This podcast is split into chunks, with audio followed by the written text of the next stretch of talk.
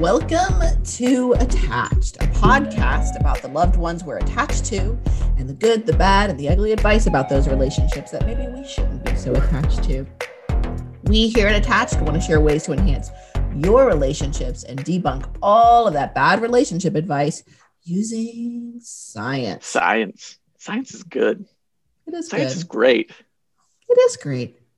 I'm Dr. Patricia Robertson out of the University of Tennessee. I'm Dr. Jacob Priest from the University of Iowa. I'm Dr. Sarah Woods at UT Southwestern Medical Center. Welcome back to Black History Month. Today, Jacob's going to bring us something fun and quasi interesting in Oh, oh culture. oh, we've lowered the bar. I appreciate that. I appreciate that bar so I can always jump over it. Appreciate jump, it. jump right over. Then, in the academic deep dive, we're going to discuss an academic article racial discrimination, racism specific support, and self reported health among African American couples. And then, in good or bad advice, we're going to discuss advice from TikTok about racism, specifically in the field of therapy. Now, we have a lot of amazing therapists that listen to this and also interact with us on social media. So, I wanted to think of a way to kind of highlight them and do something specific for for them. If you have advice you'd like us to talk about send it to us. You can email us at attachedpodcast at gmail.com tweet us facebook us instagram us at attached podcast or go to attachedpodcast.com and send us a message. We are also now on youtube believe it or not folks. So please smash that youtube subscribe button and follow us there for video versions of each of our podcasts from season two but before You get to we see get our pretty faces. well, you get to see our faces, that's for sure. Y'all's pretty faces. That's what I meant to say. yeah, I think we just got called not pretty, Sarah. I don't know I how I feel low- about that. Lowering the Said- bar across I the said- board. I said y'all's pretty faces. It was a it was a self-deprecating comment, you guys. Anyway, but before we get to all that lovely, lovely, epic content, how are you guys doing? What's up? What's new? What's happening? What's hip? Well, Wow. what's new? What's new for me is so you all know that there's been changes to the faculty I work with Mm. and all that kind of stuff. So as part of that, I somehow ended up teaching a child development class. Oh, Now, I have taken child development before. I've But- taken it. I, I I don't consider myself by any means an expert in child development. and I feel like I'm drowning. Aw. Sure. well, well, just because there's so much, and like typically when you're teaching, this is an undergraduate course I'm teaching. Like, I know what's important and I know what's not important, and now I'm like, wait, well, what if I miss this? Do, do they need to know this? Do yeah. and so it's like second guessing myself every time, like I plan something Oh. and so like it's good because the faculty who was teaching it like gave me access to their materials and Oh, syllabus and all that stuff but i still have to adapt it for covid related policies and it's just like Oh.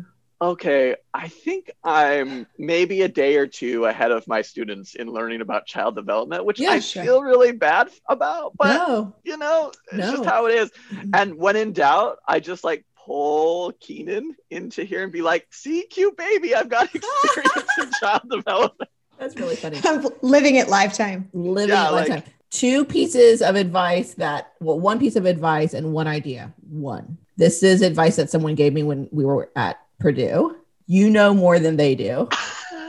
Dean Dan Dunn. Yeah. Yes, yeah. he gave that speech Uh-huh. every fall semester. Every fall semester.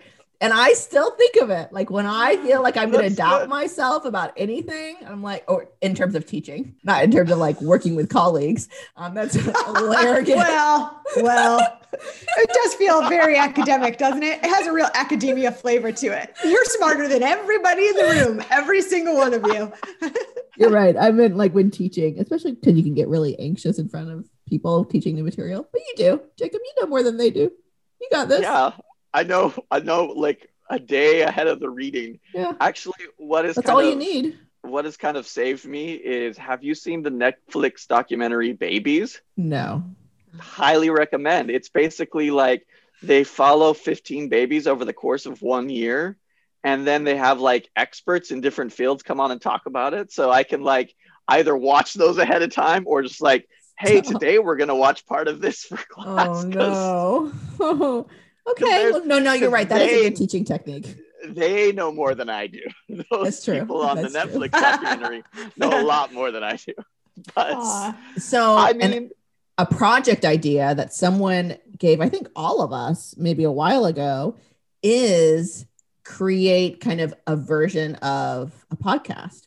So you have them listen to one of the academic deep dive segments or whatever Mm. segments and have them read that article, listen to the academic deep dive segment, and then like talk about it. And then they have to create their own version of of that so then they're you're they're learning about peer reviewed literature listening to our podcast and you know applying it applying the it. ethics of all of it. I mean, I do shamelessly promote our podcast in all of my classes, which I don't know Oh, how Goodness. I don't know how okay that is, but I like introduce myself and I like this is me, this is me. Oh, and by the way, I have a podcast. You should all listen to it. jacob it's not like we're making any money off this so i'm pretty That's sure there's no like Wait, we aren't? Oh, what? What? What? What? yeah So uh, Become a member of Patreon. Is this Wait. where we plug Patreon? Jacob, are you making money off this podcast and not telling us? Is Oh, there something you want to share with Sarah and I? yeah so i mean that's just a plug for y'all should join my child development class you know come come learn from all of my wisdom about child development it's great Yeah, you sold it excellently. You sold it excellently. As Marge Simpson once said when she tried to teach piano lessons to make money for her family, I just need to stay one lesson ahead of the kids. and that's pretty much been my rule of thumb. i love that i love that Woods. I have reached a new level of pandemic cleaning as stress relief. Oh. And I started pulling out everything out of all of the closets. And Ooh. you would think that that would feel therapeutic, but I realized yesterday actually I've just made a bigger mess. Oh. And I threw away yesterday three, so far, three large trash bags of stuff that was hiding in closets. I love that Yeah. feeling. Yeah, it, it part of it feels good. Okay. The rest of it feels like a little bit like I'm throwing away like you know like baby clothes that wh- why do I Oh. have a, like bins and bins of baby clothes? Oh. I've donated what's donatable and then the rest is just like you know tattered and then toys that we're never going to play with again and Yeah. I mean it's good it needs to be gone and also it my house is a disaster it's just a total disaster so Oh, no. anyways that's what I've been up to lately is just stripping my family's Mm. memories out of the corners of the house and bringing them well, when to you the phrase recycling it like that. Oh. yeah Yeah, that Yeah. can be hard.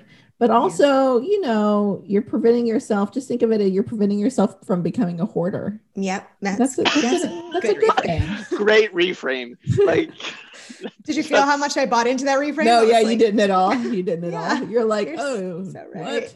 what? um, Oh, well, good for you. I love cleaning and throwing things out. So I'm glad you're experiencing that. Thanks. So, have either of you ever had back problems? mhm. fortunately no but that's Okay. because i was never athletic so i didn't have to no one Uh, even forced that from you like why Oh, you weren't athletic, Jacob? That's that's incredible. No, It's shocking, no idea. No idea. I mean, like you look at me and just like athlete, right? Athlete, That's great. what that's what you do. People are learning so much about us in just this little introductory segment here. Go on, Patricia. Go on. So yesterday, for the first time in my entire life, I completely threw out my back. Like Oh, no. I know. I couldn't walk. I couldn't Oh, stand up. I was crawling around the house to get from one room to the other. Oh, oh no. it feels much better now. I still have like can't move quickly at all, but at least I can like stand up like a normal human being. But I was having my oldest daughter. I was uh, asking her to walk in front of me, and I was like using her as a walker so I can get from one room to another to take the pressure off my back. And she mentioned we had some friends coming over, and she said, Mommy, you cannot do this when our friends come over. It will be embarrassing. And I was like, well, I hate to break it to you. There's nothing I can do about it. But it was so funny at seven years old. She's already like, um, you're gonna you're gonna embarrass me if you continue Yeah, this behavior, mom. Get your shit together, mom. It- I can't, this can't happen. together. But it was really scary. I had never experienced like my back not working and like Yeah. just pain from having to stand up. Like because I could stand my legs up, but then my front half would be in the same 90 degree angle. And then to get it completely straight, Oh. I couldn't really do it like without like Oh. support. It was scary. It's better now, thankfully. I was like, oh my gosh, what if this is how it is the rest of my life? I was definitely catastrophizing. Catastrophizing. I was like, I am never going to be able to walk again. This Um, is I'm walking today. Less than 24 hours later, I'm happy to per- report Well, I'm improving. Patricia, I'll, you know, typically I know that I bring the comedy to this podcast and I know that Yeah. you just like writhe with hilarity. So I will reel it back in today for you because, Uh-huh. you know, I, I really value you. Jacob, Jacob, that's so nice. He successfully made it about him. That was really, that was really good. My immense pain and fear. He made it about you, Jacob. Look at you. I mean, like, isn't this like this is me and this is the two of your lives, right? Like, Oh, yes. Mhm. Wow. that's what I thought. Uh, for those who can't see, Oh, yeah. Jacob made a fist as if he is the sun, and Sarah and I are orbiting planets. yeah. Podcasts Um, are always a good visual medium. visit our visit our YouTube page. Oh my heavens. So anyway, hopefully this will continue to improve, but currently I'm sitting with a pillow and a heating pad at Oh. my back. I took some Tylenol and I am functioning as a sitting down human right now. So there that is. First up, popping culture. We learn about relationships from our friends and our families, but a lot of what we think about love and relationships come from what we see in pop culture. For this segment, we like to take a moment to highlight events in pop culture that influence people's lives and how we view relationships. Jacob, always bring in the knowledge and the heat. What you got for us this week? I know you have all been anticipating the discussion of this season of The Bachelor. And today, oh. Yeah. and today is your lucky day because we are going to talk about The Bachelor. Do, do, do, Because- do. It's a really great season. And I'm so excited. there's some good takeaways from this season of The Bachelor that I wanted to highlight. So Here we go. Let's back up for those of you who need a little bit of background knowledge. So, this season's Bachelor is Matt James. And because of COVID, this season of The Bachelor doesn't take doesn't start out in California. It's all contained in a resort in Pennsylvania, which is really gorgeous, by the way. Matt James is an interesting Bachelor choice because he has never been a part of the Bachelor franchise before. Oh. So on the last season of The Bachelorette, they, he was supposed to be there and he was supposed to be joining Clare Crawley's season, but because of COVID, it got delayed, it got delayed, and then they asked him to be the Bachelor without ever having to be on like On a the show. previous iteration of the franchise. They usually like draw from the prior season. Oh, that's interesting. Yeah. Yeah. I don't know why that's I mean, interesting. Why do I, I don't care. I I don't know. What that's, okay, good, good detail. Go on.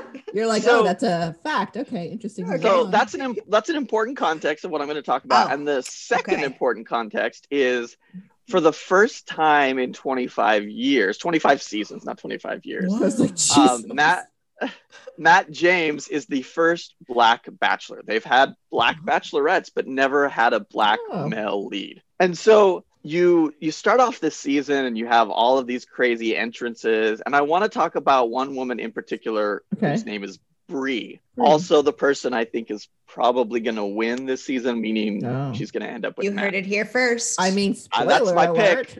That's my pick. You got to have a pick. Everybody has a pick. At least top three. At least top three. Anyway, so what I really appreciated them modeling on this season, because historically, the Bachelor and Bachelorette franchise have not handled issues around race and relationships very well at all. Mm. In the past, producers have picked people when the lead has been black who have posted openly racist comments on like Oh. Facebook or Instagram just to kind of stir the pot, which was really Unnecessary. really unnecessary and just to cause drama that I don't think that that's something you want to cause drama about. Anyway, what I really liked about this season is they really tried to be intentional about having conversations about what it means to bring these different parts of your identity into a relationship. So within the, I think it's episode two, Bree and Matt, who are both black, sit down and have a conversation about representation of love hmm. stories in the media have a conversation about pressure that Matt has gotten from all sides. Well, you need to make sure that the person you end up with has these characteristics or those characteristics. But then they also use this time to navigate and discuss the intersection of their identities. In other words, mm. how being, you know, a black man, but also someone who's had access to education, also someone who, you know, like all of these different parts of themselves intersect. Right. And really model a way to talk about identities in relationships. Often, when it comes to romantic relationships, when you're forming a relationship, you're not typically thinking about those types of things, especially if the person looks like you, acts like you, thinks like right. you. But we all bring a diversity of experience and identities to those relationships. And starting early and often to develop a discussion around the important parts of identity and how that's going to inform who we are and how we are in our relationships, I think is really important. So, Bree and Matt really illustrated this well, talking about their family of origin experiences, talking about issues surrounding race and gender and the intersection of those things and how it has informed what they want and what they bring to relationships was really well done. So for the most nice. part in bachelor history these conversations have been really poorly done. Mm-hmm. But this uh, this season I thought it was a great example of how when you are dating or starting to meet somebody that you believe could be a partner for the long term of how to intentionally have those conversations and use that as a continual part of your relationship to check in with each other and to grow and develop and as those pieces of your identity that might be malleable shift or as you experience them differently having that baseline yeah. to continue to have discussions about it. And recognizing so, that there are some pieces of your identity that are malleable but there are others that are not going to be malleable. For example race and i was going to say gender but gender is could be malleable gender identity at least but definitely race is not malleable but there are other things that could be very very malleable. I like that. Yeah and so check out if you don't watch anything else of the Bachelor season. Check out okay. Bree and Matt's conversation because I really think that for the first time, the Bachelor franchise made a great effort to have real and authentic conversations around race, identity, and relationships, which I thought was really cool. Oh, fantastic. Check it out. Check out The Bachelor, that one scene of The Bachelor. Uh, I mean, there's great drama over the rest of the season if you want. I mean, like, come for the good conversation, stay for Queen Victoria because that that woman is drama. Lo- is a period piece? What is? no, this woman's name's Victoria, and she actually says, "No, you refer to me as Queen." Oh, listen, I'm here for it. Yeah, yeah. Are you?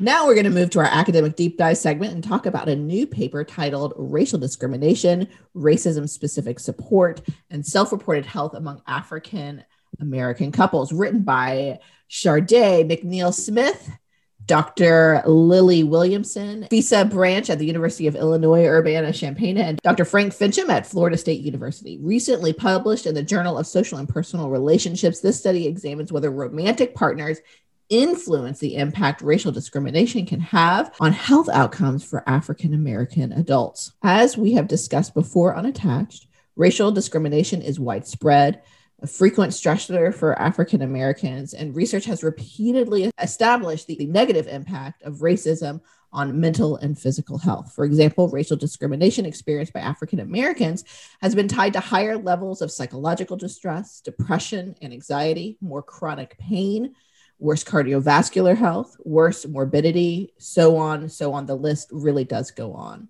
But given what we know about the importance of close relationships, it's also possible that the experience of racism may uniquely influence the health of people in romantic relationships. The authors of this study point out that discrimination experienced by a partner may also impact a person's health, not just discrimination that person experiences directly. They also suggest that romantic partners may be a significant source of support for helping someone cope with discrimination. Indeed, they cite prior research evidence that African Americans in committed relationships actively work together to protect their family from the effects of discrimination. But we don't really know how this process might protect health of these couples. So these authors hypothesize that couples who perceive their partner would be supportive when they discuss racial discrimination may have better health outcomes than those who feel they would not receive that support from their partner. Fascinating research. Sarah, can you help us understand how they did this and more specifically what they found? Yeah, so this team had data from 487 African American heterosexual wow. couples, which is a ton. They were all residing in the southeastern United States and they were part of a preventive intervention to enhance relationship quality for engaged or married African American couples that was called the Program for Strong African American Marriages in order to enroll in that project, the participants had to be at least 21 years old. The data for this study is from the pre intervention assessment. So these couples have not been through the intervention, it's just their baseline measures. On average, the age for women participating in this project was 38, and it the men were on average 40 years old. Okay. Their average length of relationship was almost 11 years. A quarter or more, depending on gender, had a college degree. So, what they were assessing and what you're describing, Patricia, is support from a partner as potentially a way to buffer the impact of racism on health. They measured was racism specific support. So, not in general, how supportive or warm or right. open or dependable do you find your partner, but this is support specific to racism. So, what they asked was if you experienced an act of racism, how likely is it that mm. talking to your mate would help you feel better? Okay. So, that is important caveat. And we'll talk about this kind of as we break this down a little bit more. But they also then assessed the participants' general health and then their overall mental health in the past 30 days and their overall physical health in the past 30 days to look at these different ways in which people might report their health outcomes. Right. They controlled for education, given the impact of education and socioeconomic economic status on health. And then they did an analysis that we've talked about several times on this podcast before, because it's really, really important when we're thinking about how to understand relationships in research.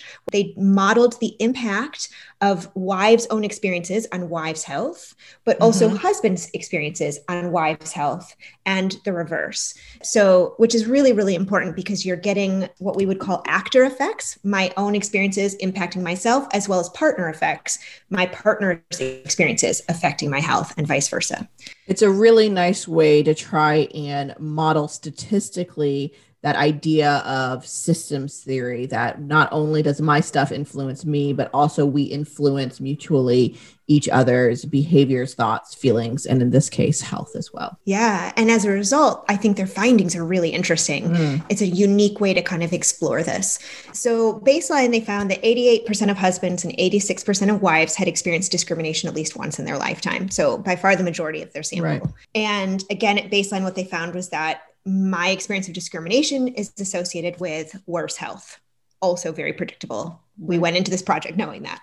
Then, when they're testing their hypotheses, again, remembering that they're controlling for education, they're also controlling for the impacts at first of discrimination. So, at first, we're looking at the impact okay. of racism specific support on health, controlling for discrimination.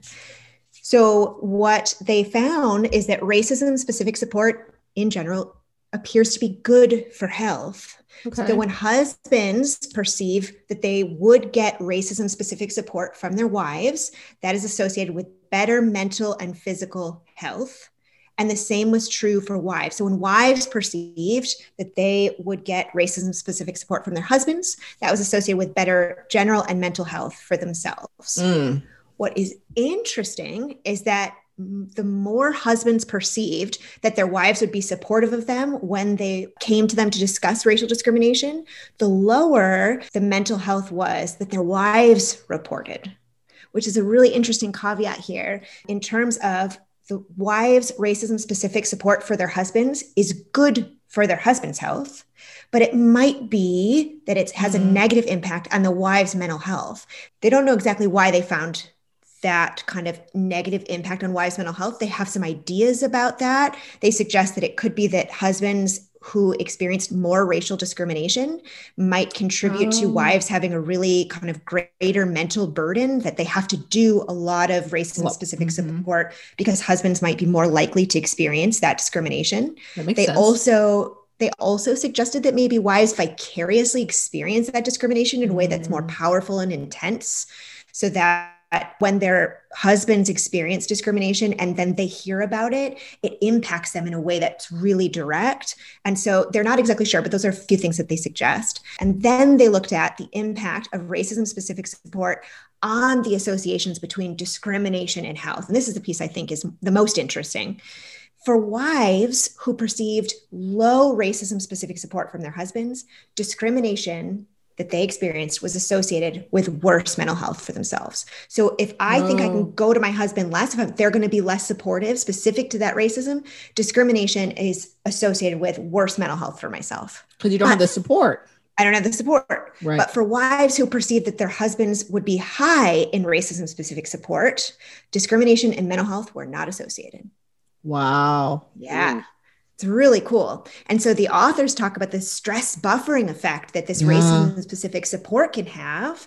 They also found that husbands' racial discrimination, husbands' experiences of, of racism and discrimination were associated with worse mental health for wives, but only for wives who themselves had low levels of racism specific support from their husbands, oh. which yeah, it's really interesting, which means that wives with high levels of racism specific support from their husbands, that husband's experiences of racial discrimination was not tied to the wife's mental health. Okay. So some really interesting links here about support being a buffer for how discrimination I experience may be associated with my mental health, but also how discrimination you experience yeah. might be tied to my well-being. It's mm-hmm. really fascinating. It's certainly impacted by the fact that it's cross sectional research. They're, they haven't kind of explored these links over time. This is a really new study. They obviously were also recruited for an intervention. So there might be something kind of unique about this sample that's also, of course, heterosexual couples. So kind of limited to these husband wife pairings and gender they talk about quite a bit might be kind of part of how this plays out. Mm. But what I think it does a really lovely job of is talking about how being in a supportive romantic relationship can be a protective resource in the context of racism. Yes. it, it can buffer against the impact of racial discrimination on health that that's what they're starting to tease out here which is so so beautiful and so lovely. They make a really nice point about that we have a tendency to lean on each other. When we feel like our partner is safe and we feel like they're going to offer us what we need that we want to lean in. And that is especially true for african american couples experiencing racial discrimination. That is a strength. When i lean in towards my partner and I share with you what is stressful for me, and I think you're going to be responsive and supportive about that, that is a huge strength. There's some variation here, which we talked about in terms of how this might happen for wives if they're providing that racism specific support, but possibly not able to receive it if their husbands are maybe mm. too overstressed, in terms of how it negatively impacts their mental health. So, so there's something else maybe unique here gender wise and kind of the stress burden that certainly more research would be i mean super important and really fascinating to kind of tease out how this happens over time and how gender plays into this. But i think what's really cool about this research is also that it's it's not just that support and being protective against this kind of stress but it's also potentially really important and really effective that the support that they are talking about was support that was tailored to this specific stressor it wasn't again in general i think i could rely on my partner if, if i needed right. to it was did i think that they would be there for me during this incredibly painful totally unpredictable but very common experience of racism. And that is potentially what really matters when we when we drill down to say are you going to be there for me in this really ultimately stressful experience that I'm very likely to have. And that is what's impacting the long term. Absolutely incredible. Wonderful research. I can't wait to see what else comes out of this team led by Dr. Smith, who is a friend of the pod. Yeah, badass. Dr. Shardé Smith McNeil Wait, no, McNeil Smith. Sorry, Dr. Shardé. McNeil Smith. oh my Smith. gosh, so embarrassing, Terrible. Jacob. Well, so I, it should be embarrassing. I've known her. We did all of our graduate training together, and she's amazing. So She is. Awesome Her research, research. is incredible. This is incredible, incredible research. Very, very important research. I'm so glad we had a chance to talk about it. Woohoo! Boo! Woohoo! Yeah! Finally, time for good or bad advice, where we talk about pervasive relationship advice in our culture. We hear about relationship advice from our parents, our family, our friends. We see advice about how to be in relationships from movies and TV shows. And we read endless advice spewed at us on all of the social medias, blogs, and those numerous top 10 lists. But a lot of it just isn't actually good for our relationships. This is the part of the show when we use science, mind you, to decide if the advice is good or bad. If you have seen or heard some advice you'd like us to talk about, please send it to us. Email us at attachedpodcast at gmail.com or tweet us, Instagram us, Facebook us at attached podcast or go to attachedpodcast.com and send us a message directly. While you're at it, please feel free to like and subscribe to our podcast on your very favorite podcast app. And then, you know, feel free to share it with your loved ones, your colleagues, everybody, all the peoples. Please. So, please. Jacob is making money off this podcast, apparently. Apparently. we, want, we want to support So him do it. We want to support making it rain. Jacob on his and his baby. and his poor child development students. That's who should really be getting the money from this podcast. Kickbacks.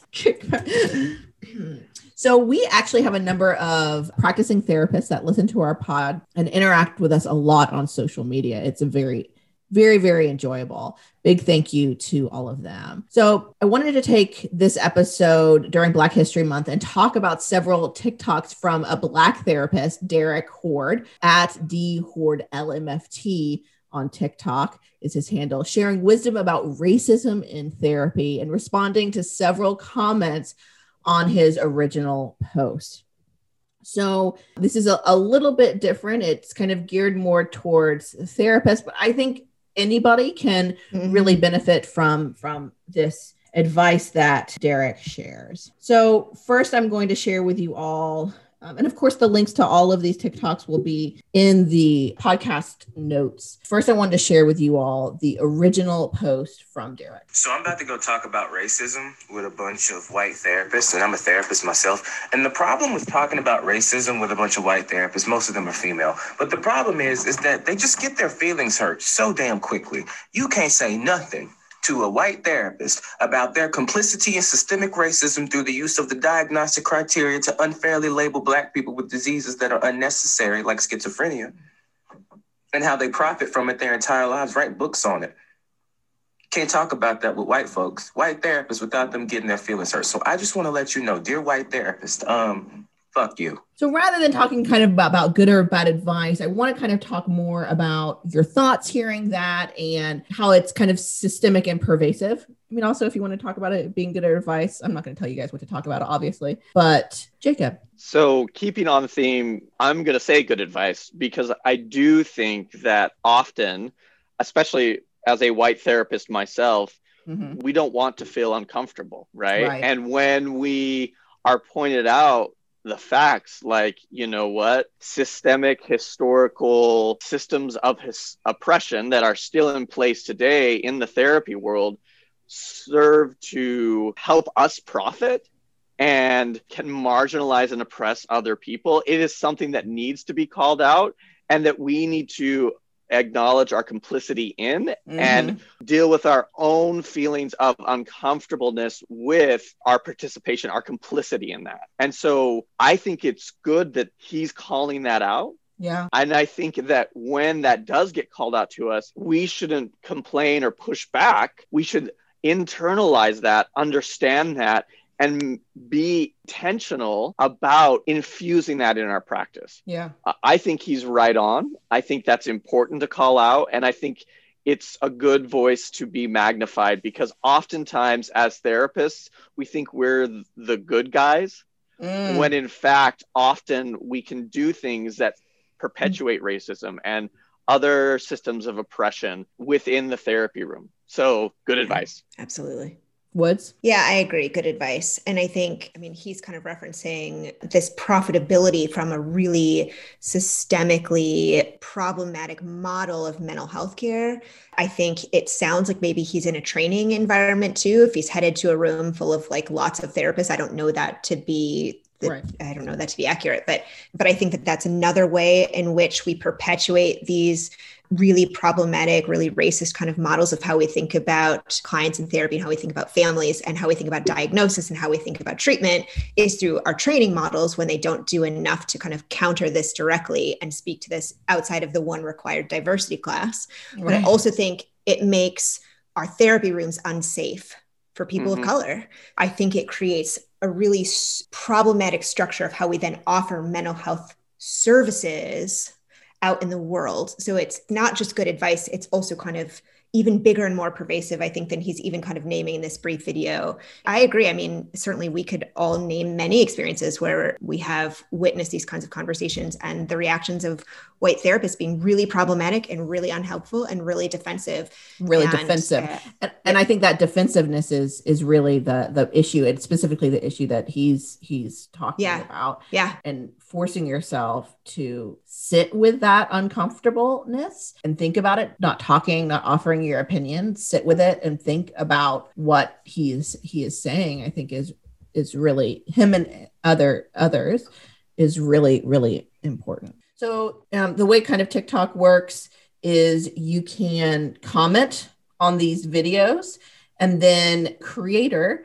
can then respond vi- via video to a lot of those comments. So this video of course as you all can imagine had a number of, of responses supportive but also defensive as as well. So one of the comments I'm going to share several of them and his his response to them. One of the comments centered around potentially deficits within specific trainings. So, mental health trainings, there's a, a number of different disciplines. There's social work, there is a LPC, licensed professional counselor, there are psychologists, there are LMFT, which Derek is, and and we all are. Well, you guys are LMFTs as well. So this comment focused on training and specifically the person commented i am an lpc i don't think it it being racism has anything to do with that that being her lpc training. It has to do with being white. Most therapists are rich and it being from the the patriarchy. And this is his response to her saying that it's not the training of an lpc Hello, LPC. I'm an LMFT. So I think a lot of it does have to do with theory. And I mean no disrespect, but we have professional identities for a reason.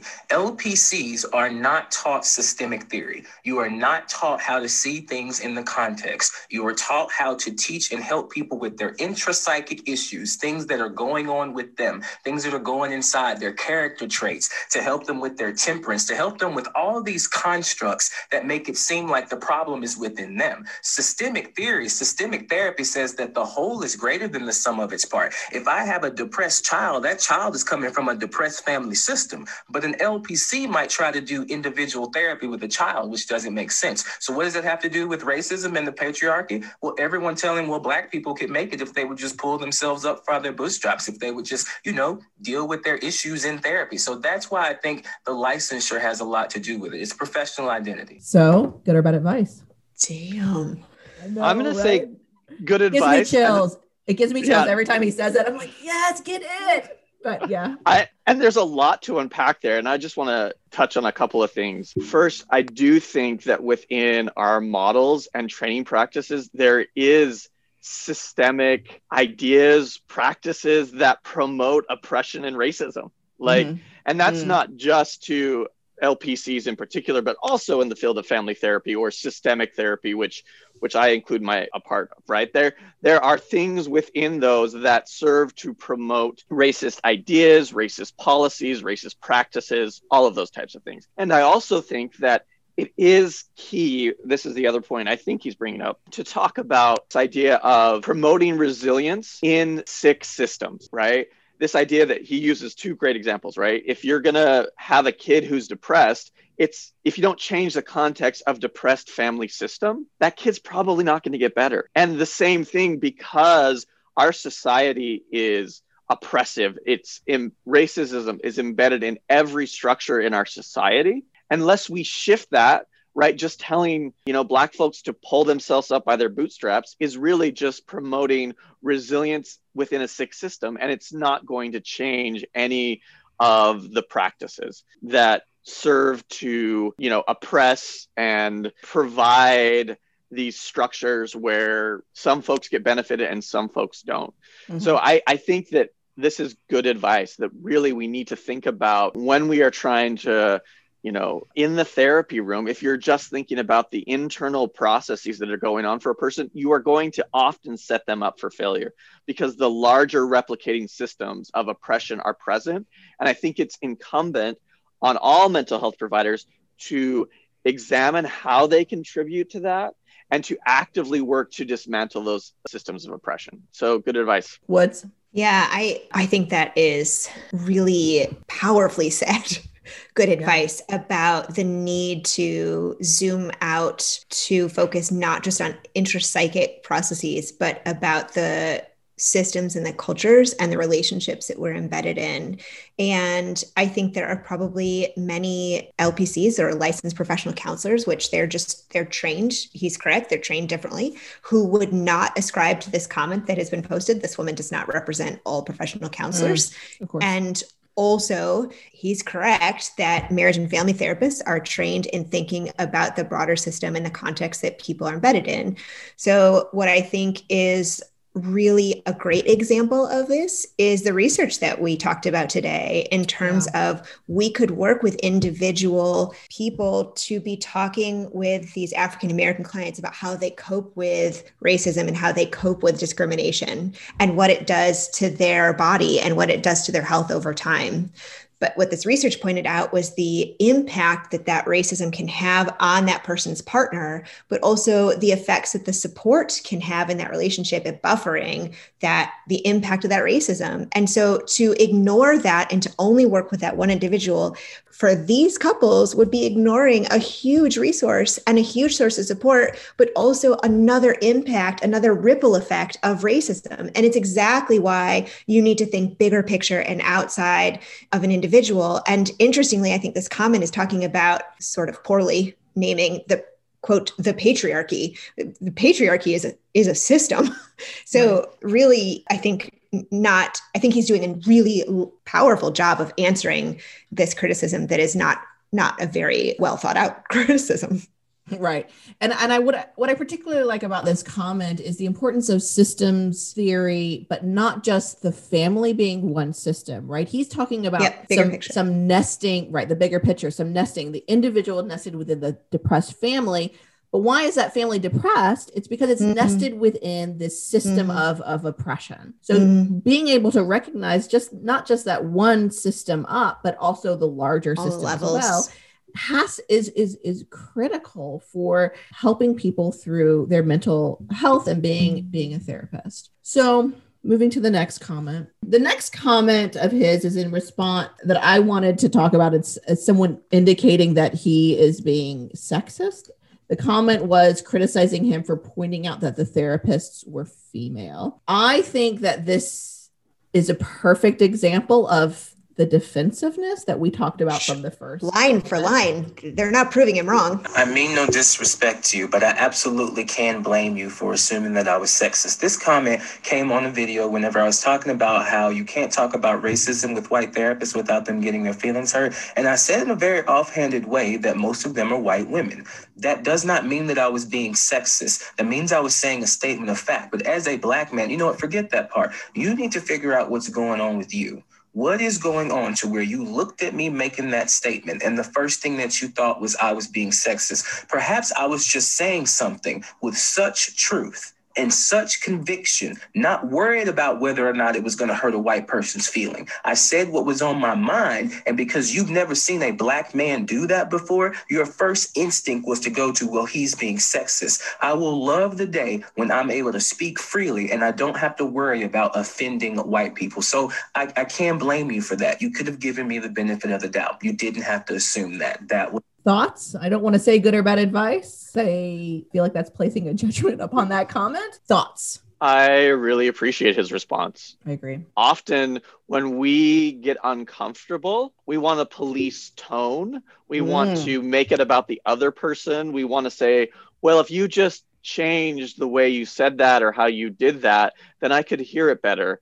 And that is Right. is really, and he's calling that out right. Like oppressive. that's really it's yeah oppressive. that's that's really your own your own stuff trying to shut him down right and i think that you know if you want to have a discussion with somebody right you don't go out and like I, you know like all of those bad faith arguments you're making you're making a bad faith argument by saying Right. well i'm not going to pay attention to anything you were saying i'm just going to say oh well guess what you're sexist so i don't have to listen to you which is really about you not wanting to Mhm. engage with your own anxiety your own stress which is indicating that you know you're a part of that oppressive system Yeah. so great way to call that out Woods. Yeah, I really, I totally agree. And I'm not sure we've talked about tone policing specifically on think we have. attached before. No. For those of you who are listening for whom that's kind of a new term, or maybe you've heard that thrown around a little bit and it feels like something, but you're not exactly sure what it means, I would probably describe it as a way in conversations where people are actively trying to dismiss what the other person is saying by criticizing the way in which they say it as having too much emotion right and Mm. so i can't your argument is something i can't hear because you're saying it in a way that's emotional if only you could have packaged that a little bit differently then maybe people would listen to you is really problematic in terms of when people have emotion and say things powerfully which is what this gentleman is saying what he said was important. And if you couldn't hear through the emotion and i think this responder took it a, a step further and then criticized him for something that is not remotely a, a fit. And so kind of a really problematic defensive tactic but i hope we're going to talk about i i hope we talk about tone policing more in the future because i think Mm, that's a it good idea. something that happens in couples too sometimes that can be really undermine how communication can happen between people who are very likely to have important emotion Yeah. Right, exactly. So this next one is a someone kind of asking for a little bit of education why black people get diagnosed unnecessarily. If you remember the original comment was unnecessary or inappropriate diagnosis particularly of black people.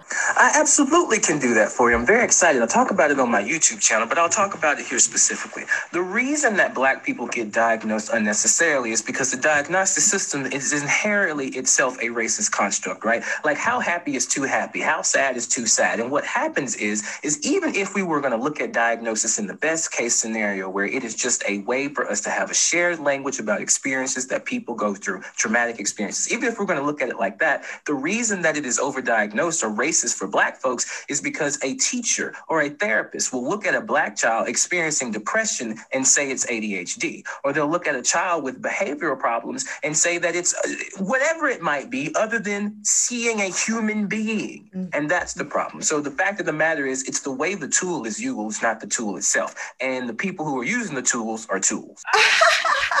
I also kind of love that he's repeatedly ripping apart the di- DSM, which is the diagnostic criteria, which is kind of founded by the APA, American Psychological Association, and historically psychiatric. American sorry, uh, thank you. And it has historically had to be cre- corrected because of wildly problematic diagnoses over the years, such as hysteria for women, homosexuality for gay and lesbian individuals. So it, it historically has had a lot of problems. So I'm I'm particularly glad he's calling that out. But that being said, Jacob, what are your thoughts? So two two thoughts here. 1st Uh-huh. I appreciate that he took the time to dismantle this, but also Mm. we should be taking that on ourselves. We shouldn't ha- asking uh, people of color to educate us about why things are the way they are, right? I I mean I totally agree with what he said there about the history of the DSM, the history of diagnosis, about how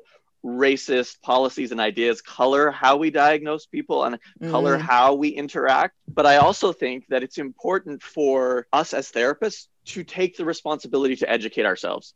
Right. It shouldn't be on the onus of, you know, on the, res- the, the responsibility given to Black therapists or Black researchers to teach us about racist policies, the racist history. As white therapists, we should be educating ourselves and then using that knowledge to inform our practice to the students we supervise or train or whatever context we might be in. So that's the first thought. Great, great ideas. Yeah. Also, I agree. I completely agree. But I want to add to that anytime someone, a person of color, is willing to educate me, I always greatly, greatly appreciate it yeah. as well. Because sometimes I don't always know what I don't know, and I can educate myself as much as possible. So sometimes when I even still am wrong, which happens, obviously will happen, I greatly appreciate when they're willing to do that. I gratitude. Sorry. Yeah.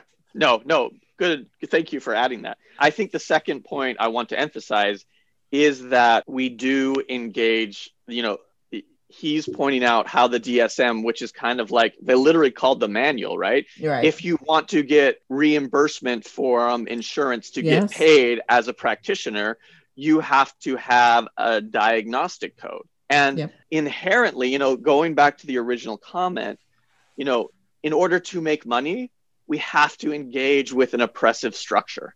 Right. And if we don't see that, if we are not intentionally trying to push against and dismantle that, then we are participating, right? If we just, and so I, I really appreciate him pointing that out and talking about like, this is why this is important to bring up to acknowledge because we need to change this because we are profiting off of black and brown folks who we say well we're just helping them when in fact we're replicating racist structures so Mm. again top to bottom appreciate his comment Woods. Yeah, I think it is a really powerful way to talk about how diagnosis can be problematic rather than effective. The diagnostic manual he's talking about that helps us to categorize mental illness qualifies people's symptoms as in excess of what we might expect. So when you're Right. thinking about something like post traumatic stress disorder, you're thinking about whether those symptoms, those reactions to being easily startled, to having nightmares, to being really guarded, to having really kind of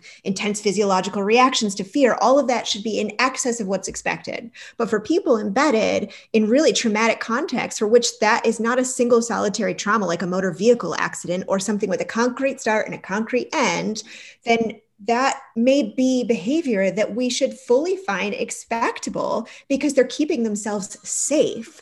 So the way of diagnosing and classifying mental illness is not systemic. It doesn't take into context Right. it doesn't take into consideration context. It hardly even does that with bereavement and grief versus depression. Those things look very similar in how we diagnose. But then on top of that, you're handing out diagnoses that further perpetuate stigma. We're not giving gentle adjustment disorders to people who are minority patients and people who are underserved and who are in poverty. We're giving really intense diagnoses that we're not already putting into context. So it's further perpetuating stigma because then they're carrying labels that suggest that maybe they're angry or aggressive or have personality disorders or anything that might make them seem very challenging to other systems. But then the, the other, the final piece that I want to point out is now you've given a problematic diagnosis that maybe doesn't take into consideration context. And then we aren't giving you any mental health resources. Yeah. We're Yeah. increasing awareness all the time of mental health as an issue, and mental health is a something that we need to do, and we need to be able to not have so much stigma about mental health. And also, we're not giving people any place to go to get their mental health needs met. Right. So that is how we perpetuate in a system like mental health care all of this problematic structure that perpetuates health disparities. And when it comes to mental health there are there's no area of health that where there are more disparities. And those disparities are always going to be carried more by people who have experienced disparities in other realms like African American families. So i think that's a it's a beautiful succinct way to say it and that's what occurred for me Absolutely. And, and and building off of that and the comment about tr- training, this next video that he did is kind of drilling in on specific techniques and how very common specific techniques in therapy can be very problematic as well. And, and this one in particular is cognitive behavioral therapy, which is very common. You know, I was thinking the other day that if you wanted to write a manual on how to gaslight minorities, you could come up with something that would look a lot like cognitive behavioral therapy. For example, let's say that I'm a black man and I feel like, uh, you know, the cops are out to get me. Um, you could tell me that I might be suffering from like overgeneralization or black and white thinking, because not all cops are out to get me.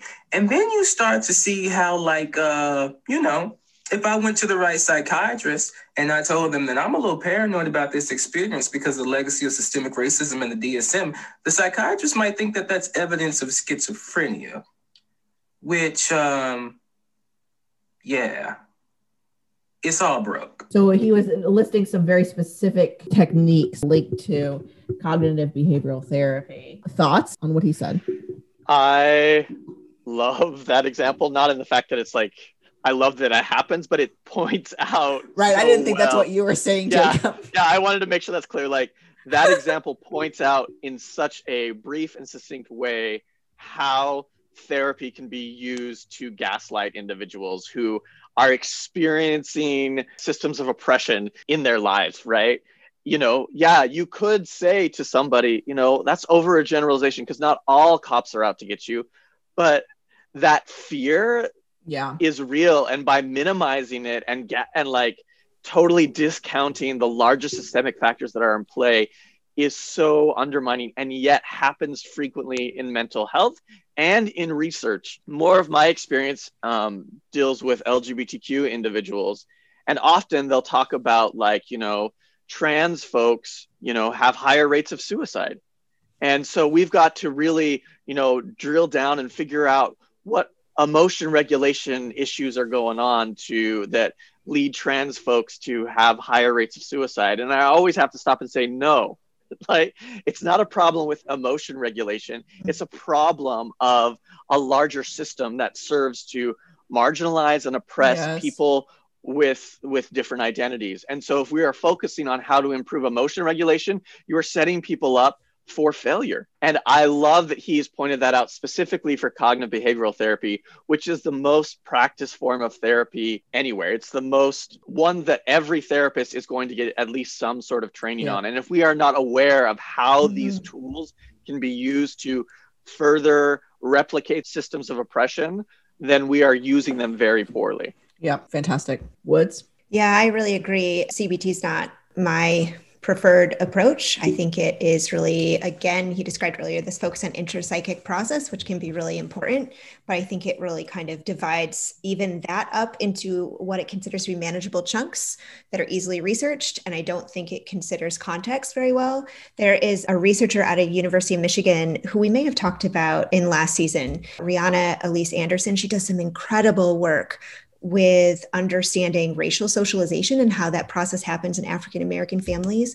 And she recently published a paper, and she may not be first author, so I apologize if that's not accurate. We can link that piece to this episode also, but she did this really great paper recently that builds in the process of racial socialization into trauma focused cognitive behavioral therapy. Mm. So it's an evidence based, brief approach to supporting young people in coping with a trauma and how to learn how to respond to that physiological dysregulation that happens, how to process their emotions and their worry thoughts, etc. But for young people who experience a racially charged traumatic event, she has written a paper recently about building in a process of racial socialization to make that evidence based treatment more tailored to the population that they're working with that helps build in considerations of culture and values that helps to cope with racism and discrimination. So Mhm. it is not that those techniques in and of themselves are necessarily problematic. Again i think how it's how it's applied and that we can think about how to tailor and adapt the approaches that we have if not dismantle entirely and, and rebuild back in, in other more sensitive ways. But i think he makes a really really important point about we need to consider the clients who are in front of us and creating evidence-based treatments for people who are embedded in oppressive structures Yes, I, I like that a lot. The last comment I want to highlight is someone paraphrasing Derek's original comment more aggressively, much more aggressively than he actually said it, and mm-hmm. why that's problematic. This one I, I wanted to highlight because it's particularly important because as white allies, we need to learn how to appropriately carry messages forward and concerns of our Black colleagues forward accurately and the consequences of not doing that well you when you were saying that white women can be heinous racist bitches and they don't make good therapists for people of color. First off, I just want to make it really clear. Please don't paraphrase me like that. I did not say that white women can be heinous, racist bitches. I would never use the word bitch to refer to a woman like that. That just you. I just I would not do that. So please make sure that you paraphrase me correctly because that has consequences. If because what's going to happen is the way that systemic racism works. People are going to see your video and they are going to get mad at me. They're not going to take the time to do the research. They're going to get mad. They're going to assume that I mm-hmm. said exactly what it is that you just said. Now, I know that what I said in my video has consequences, but it's been taken out of context. I'm speaking within the spaces where I'm having an academic discussion with other therapists. That is what happens. That is the final move that they use when they don't want to confront it. It happens. It's just true. So that's true. So uh, I also think that he handled that uh, amazingly well. I can I would be livid if someone paraphrased me so uh, aggressively and out of out of context, and I'm sure it happens to him a lot, which is why he's probably practiced in saying it so well. But I, I want to think about our own selves and how we kind of bring forward and highlight voices from our colleagues of color, um, how, how to do that effectively, and kind of what you took away from his message from that, if that's okay. Yeah. So the first part of I, I I love that he pointed out the process of because this commenter didn't want to engage with the argument because she felt uncomfortable, she shifted the argument. Mm, Right? She shifted it to this is what you said. Look how mean you're being. When in fact we listened to the comment, he didn't say that at all. right, Right? It's a manifestation of how she felt about what he said. Right, And I really think he's done an excellent job of pointing that out and talking about how that is used just to replicate systemic oppression, right? It's just used to say he was angry, so we shouldn't listen to him. right, Patricia, you bring up another great aspect of this too is that as people who are trying to be allies, how we paraphrase and bring up the ideas of those researchers, colleagues, friends who are people of color is important. And we need to be thoughtful, intentional about how we do because often we can co opt their ideas as our own right, which is not as bad as well maybe as bad but is you know like we don't feel that it's as bad as saying oh well you said this as like you called women uh, you know heinous angry bitches which he didn't but it can be as bad as replicating systemic racism because we are not providing credit for where the idea actually came from so i do appreciate that point of if we want to be allies we need to be very thoughtful about who we are and how we are bringing up these ideas and who we are giving credit to these ideas and Right. how we are expressing them in the broader community. So I hope I get to meet this gentleman at a conference sometime and appreciate what he's doing because mm-hmm. really cool, really great stuff. What's Yeah, I think what he's commenting on really powerfully is an abuse of power. Oh, yeah. She has a different kind of platform as a young white woman. And she is, as Jacob described, not just tone policing, she's inventing a new message that that then she ascribes to him that's really problematic. And so I think your question, Patricia, was how to how to serve as helpful, powerful allies uh, that are supportive of a really important mission versus what you're seeing here, which is a really problematic use of Mhm. power that left unchecked would have the effect that he's describing in terms of uh, people would them then come at him in a way that's really scary and threatening and problematic and certainly doesn't advance the conversation that he was suggesting is important to have so i think there's always a decision about whether we use power for good or use it to continue these really problematic structures that he's commenting on in the first place. And I think to be an ally, you have to be able to use that power for good rather than be racist. Absolutely. For more wisdom from Derek, he has a YouTube page, as he kind of alluded to. It's the situational therapist. So if you just go to YouTube, type in the situational therapist, he has some excellent videos there. So I recommend going and checking out his both his YouTube page. And if you happen to be hip and cool and on TikTok, like me, also follow him on TikTok as well. I like how you had to precede all of this by explaining to Jacob and I how mm-hmm. TikTok works. Yeah, because I honestly have no idea how it works. So I will definitely go check it, check out YouTube. Uh, YouTube, I yeah, don't know YouTube. if I'm, I don't know if I'm ready to we wade into the TikTok waters yet. I feel It's so like I'm a little, I'm not that hip yet. We'll get you there, Jacob. One I know. I'm working on my hipness. And when you say it like that, I believe it. you prove it. Your students Uh, are so lucky. As always, thank you for listening to Attached. Remember, call us, email us, or get at us on all those social medias about relationship advice you've received that you're wondering whether to follow or pass on. We cannot wait to talk about it.